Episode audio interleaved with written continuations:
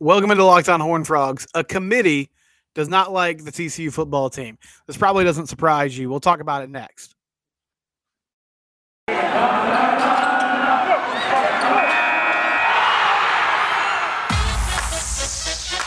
You are Locked On Horn Frogs, your daily podcast on the TCU Horn Frogs, part of the Locked On Podcast Network. Your team every day.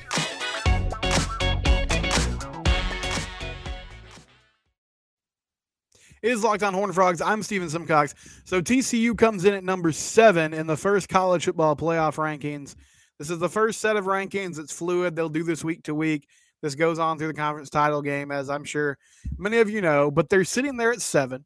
They're right behind Alabama at six. Here is your rankings Tennessee at one, Ohio State at two, Georgia at three, Clemson at four, Michigan five, Alabama six, TCU at seven.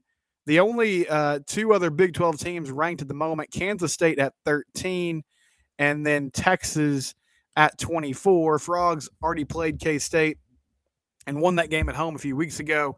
Uh, have not played Texas yet. We'll play them in Austin, um, not this Saturday, but next Saturday after that Texas Tech game. So I don't want to get super worked up about these rankings yet. Uh, now I might fail tonight. Like I might, I might, as I'm talking about it, I might get worked up. And the reason I don't want to overreact too much yet is because this is the first one. But I already have a beef with the committee. I think TCU fans in general are probably sensitive to where the committee ranks them.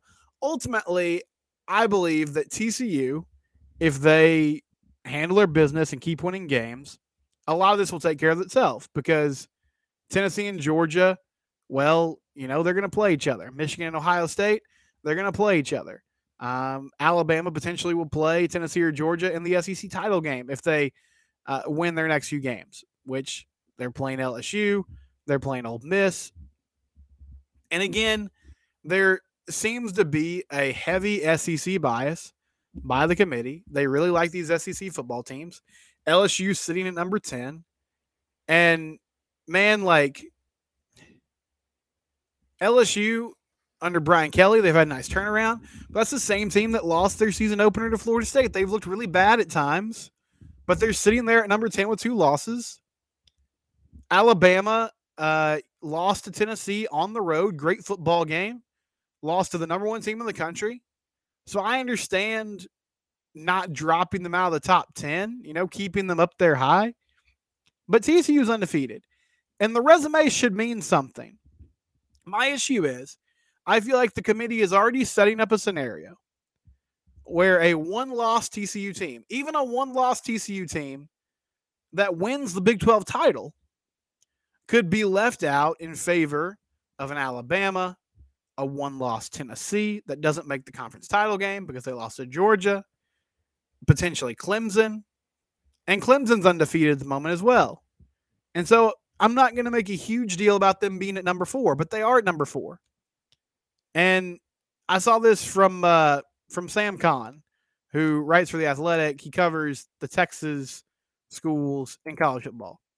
Because in the first CFP rankings, TCU is number seven, Clemson's number four. Both have a resume that's pretty similar. Clemson's FBS opponents, 30 and 26. TCU's FBS opponents, 30 and 26. Clemson has beaten four FBS teams that are over 500. TCU has also beaten four FBS teams that are over 500. Those resumes sound really similar. So what's the difference? Well, I mean, Clemson has uh, some more pedigree, right? Like Dabo Swinney. He's done a really good job there. They've won a couple national titles. They're frequently in the college football playoff mix. So they just get the benefit of the doubt. Alabama drops a game to Tennessee. They get the benefit of the doubt. And so each week, the playoff committee trots out their chairman, um, who who gives reasons for these rankings. They ask him questions. He there's a back and forth. He gives reasons for these rankings. And this year it's Boo Corrigan. Here's the man right here. He is the athletic director at NC State. Now let me tell you something. I I don't I wouldn't want this job. I think this is a pretty thankless job. I'm not a huge fan of the committee. And this is the guy that has to go out there and basically say, hey, this is why we ranked this team here and this team there. And inevitably, there's a lot of contradictions that come with that because there's so many different teams and they're not playing each other in a lot of instances. And so people just pick apart and kind of throw tomatoes at him. Um, and so that's that's this guy this year. There's Boo Corrigan for you. And he said, amongst other things, but this is what stood out to me. This is from Heather Dinich quoting him, and Heather Dinich covers the CFP for ESPN. She says TCU having to come from behind was an issue in the room. Okay, so yeah, TCU having to come from behind, right? Didn't always control the football game. Had a uh, big deficit against Oklahoma State, came back and won. Big deficit against Kansas State, came back and won. Makes sense. Except, does Alabama not get dinged for having to come back and win a game against Texas early in the season against a backup quarterback in Hudson Card? And I know TCU's faced their share of backup QBs. Does uh, Clemson not get dinged for having to come back and win against Syracuse a few weeks ago after benching their starting quarterback? Does Clemson not get dinged for not fully controlling the game against Wake Forest and winning in overtime? Does Alabama lose any points for getting taken to the wire by Texas A&M at home? Or is it just TCU? Because it feels like it's just TCU. I've talked about this team all year. I realize they have some flaws. Defense can be leaky at times. They're in year one of a new regime. The offense isn't always super efficient, but they score a lot of points. They pay they played complimentary football for a lot of the year. And you know what? At the end of it, a lot of these games they've won. Like at the end of the day, they beat West Virginia by 10 points. They beat Kansas State by 10 points. They came back and beat Oklahoma State. Winning the games should mean something. And it just feels like everybody else all these brand names end up getting a second chance. They get a mulligan. And there's this pressure on TCU to win out.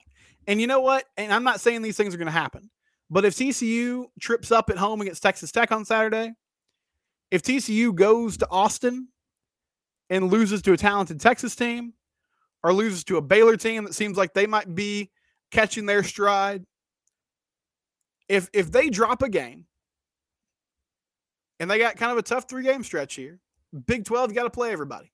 It's a hard league to go undefeated, and going undefeated is difficult. It's like the committee is acknowledging that, and I can appreciate that. They're saying it's it's hard to run the table.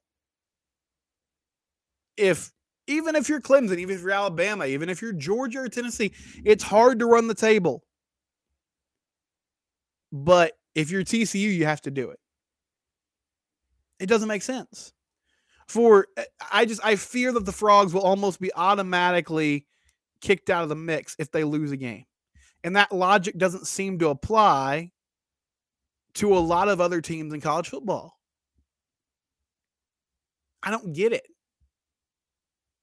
It's it's just like, oh, they lost. Well, they're fraudulent. No, maybe they just had a bad week. And they haven't lost a game yet. That's all that's the other thing. They haven't lost. There ain't no. Oh. They've won. They've continued to win. And they're gonna have to continue to win and hope that that's enough. But you know what? I, I just have this sneaking suspicion that if you threw an OU logo on that helmet, or if you threw a Texas logo on that helmet, and they were sitting at 8 0, and they had wins at home against Oklahoma State and Kansas State, they had a blowout win at home against Oklahoma. They went on the road to West Virginia and got a dub. I feel like those teams will be in the top five, maybe even the top four. And that's why it's frustrating to me. It's like if we're just going to use the eye test, why play the games? And the argument that all these other schools are going to have, they'll say this. They'll just say, oh, well, you know, if TCU played Alabama this Saturday on a neutral field, come on, what would the line be? And I don't know the answer to that. I mean, I may it might be Alabama getting 10 points. They might be 10 point favorites. Maybe Vegas has a little more respect for the Frogs, or the money comes in on TCU and it creeps down to like seven and a half. But yeah, they'd probably be underdogs if they played Alabama today. I bet they'd be underdogs if they played Clemson. But Like they haven't. They played the teams they played. They've won the games. And their resume is strikingly similar similar to these other teams. And it just feels like they're getting they're not getting the respect that everyone else gets. Sam Khan also said, for comparison's sake, number six Alabama, seven and one. Their FBS opponents this year are 34 and 30. They're three and one against FBS teams over 500. TCU, 8 0. FBS, FBS opponents are 30 and 26. So also four games over 500. 4 and 0 against FBS teams over 500. Yeah, TCU has some top 25 wins against Oklahoma and Kansas that don't look as good as they did at the time. But they won those games. They went on to win games against teams like K State looks pretty good right now. Not sure what's going to happen with Oklahoma State. Obviously, the Spencer Sanders injury is a huge factor in that but they've beaten the teams in front of them. Why not let them play themselves out of the mix instead of forcing them to try to constantly prove themselves? I just don't get it. I feel like I got a little more worked up than I should have about this. I want to know your thoughts. So comment on YouTube. Some of you responded to me on Twitter. I'm at Simcox Steven on Twitter. Uh, there it is. There's a handle at Simcox Steven on Twitter. The show is at Locked On TCU. I have a couple tweets up about um, the rankings on Tuesday night. If you want to interact with them that way, that's fun or that's fine. I'll, I'll try to reply to you. Um, and subscribe to the show on YouTube. Locked on Horn Frogs. You can subscribe on YouTube. You can listen on your favorite podcast app. Uh, I want to talk Texas Tech for a minute here in segment two. Before we do that, though, I do want to tell you about LinkedIn. LinkedIn jobs. You know LinkedIn. You know that name. And that's one of the big advantages to using LinkedIn when it comes to hiring because they are the you know the standard when it comes to finding jobs. They're what people use. It's really easy to create a free po- job post on LinkedIn Jobs. You can add your job to the purple hashtag hiring frame to your LinkedIn profile to spread the word that you're hiring. They have simple tools like screening questions, and it makes it easier to focus on the candidates that you need to find for your small business. If you need to hire somebody, use LinkedIn. Talent acquisition, it's like recruiting. It's the biggest part of owning a business, finding people that you can trust that can do the job well. It's why small businesses rate LinkedIn jobs number one in delivering quality hires versus their leading competitors. LinkedIn Jobs helps you find the qualified candidates that you want to talk to and they do it faster. Poach your job for free at linkedin.com slash locked on college. Again, that's linkedin.com slash locked on college. As always, terms and conditions do apply. Uh, all right, so Texas Tech, right? So let's get off the college football playoff train for a minute. Even though I'm sure we'll revisit that the rest of this week and in the weeks to come. TCU plays Texas Tech this week. And speaking on taking care of business, speaking of taking care of business on the field, they'll have to do that again. To get to 9 and 0, they have to beat the Red Raiders. Year one under head coach Joey McGuire, who came over from Baylor. They're 4 and 4.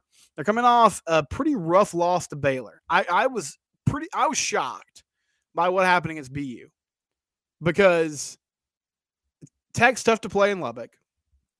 It was a night game. Halloween weekend, Patrick Mahomes' retirement ceremony at halftime.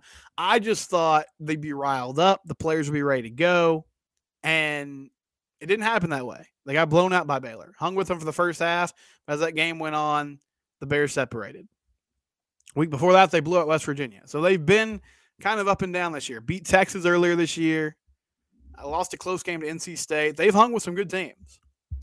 Now, one interesting thing to me about Texas Tech is this QB shuffle they got going on. So to start the year, Tyler Shough actually won this job. And if you remember that name, and if you're like, man, I feel like I've heard that name forever. Well, he transferred in a few years ago from Oregon. And there was a time when Tyler Shough was like rumored to potentially be a future first round draft pick in the NFL. It's never really worked for him. And mainly that's been because of the injury bug. He just hasn't been on the field. And so Shough went down early in the season and Donovan Smith came in. And it seemed I don't really know. I, am I'm, I'm going to talk with Chris Level later this week, who does Locked On Texas Tech and also works for the Red, Red Raider Sports Radio Network. I haven't watched every Tech game, but I felt like when I watched the team, Donovan Smith was really electric. He was uh, had a 66% completion percentage, 1500 yards passing, 12 touchdowns, eight picks. So struggled to take care of the football. And he was also a threat running the football, only 96 yards on 68 carries, but he can get out of the pocket and make plays. But they turned it over to Behren Morton, true freshman QB. He's out of Eastland. He was a highly rated kid coming out of high school. And I mean, he's been effective. Like he's completing 56% of his passes. six touchdowns, six picks. Um, he struggled against Baylor, but he's had some good games this year too. And it seems like he's going to be the starter. But in that Baylor game, they had Morton out there. He wasn't having his best night. They put Donovan Smith out there. At one point, they threw Tyler Shough out there for a drive. All three of them turned the ball over. They were throwing picks and giving Baylor chances to score on offense. But I do wonder about this QB shuffling, kind of how it plays out. I, I think Morton's going to get the start Saturday. And I guess in some ways, TCU has had plenty of experience with uh, quarterback switching out in the middle of games because of the injury. But, you know, Will Howard came in and completely changed the dynamic of that football game uh, in that K State contest. Same with Jason Bean at Kansas. And in both instances, they were expecting to face running QBs, and they ended up facing guys that could throw. Now, I think the good news is all three of these players are somewhat similar. Now, Smith can beat you with his legs a little bit more um, than Morton and Shough can, even though Shough has some athleticism. I haven't really seen Morton run much. But they're trying to pass the football. I mean, that's what they're doing with Zach Kittley, who's the, if you know that name, he was offensive coordinator at Houston Baptist. Um, he had Bailey Zappe, who's now with the Patriots, and then he went to Western Kentucky, and now he's in Lubbock. So they're trying to throw the ball. They're running a lot of plays. They go for it on almost every fourth down, and it's gonna be a test for this defense. Um, now, if they can get off the field effectively and cause turnovers and get turnovers on downs, and I really like what TCU can do on offense because we know when they have a short field, they've excelled this season. But I'm uh, I'm just interested to see how this plays out. I think it's going to be a, a tough test with if these QBs are kind of getting in and out of the lineup, which I don't hate that because I think that hurts Tech in some ways. But can the TCU defense consistently adjust? Because in some ways they've been really good at that. Like coming out of halftime this year, they've been good at adjusting and making things happen. But on the fly with QB changes, they've struggled at times to kind of get their bearings about them. It's taking a couple drives. So we'll see what that looks like when Tech and TCU hit the field on Saturday. But yeah, big time game at Amon G. Carter. Gonna be 11 a.m. kickoff. Big, uh, the big noon Saturday crew will be there. So that's like the Fox alternative to college game day. They've staked their claim as the 11 a.m. window as their big game of the week. So national television this week and next week with Texas Tech and Texas back to back. Good platform for the Frogs to try to show up and show out. That'll do it for Locked On Horn Frogs today. We'll be back on Thursday. Appreciate you listening. We're part of the Locked On Podcast Network. It's your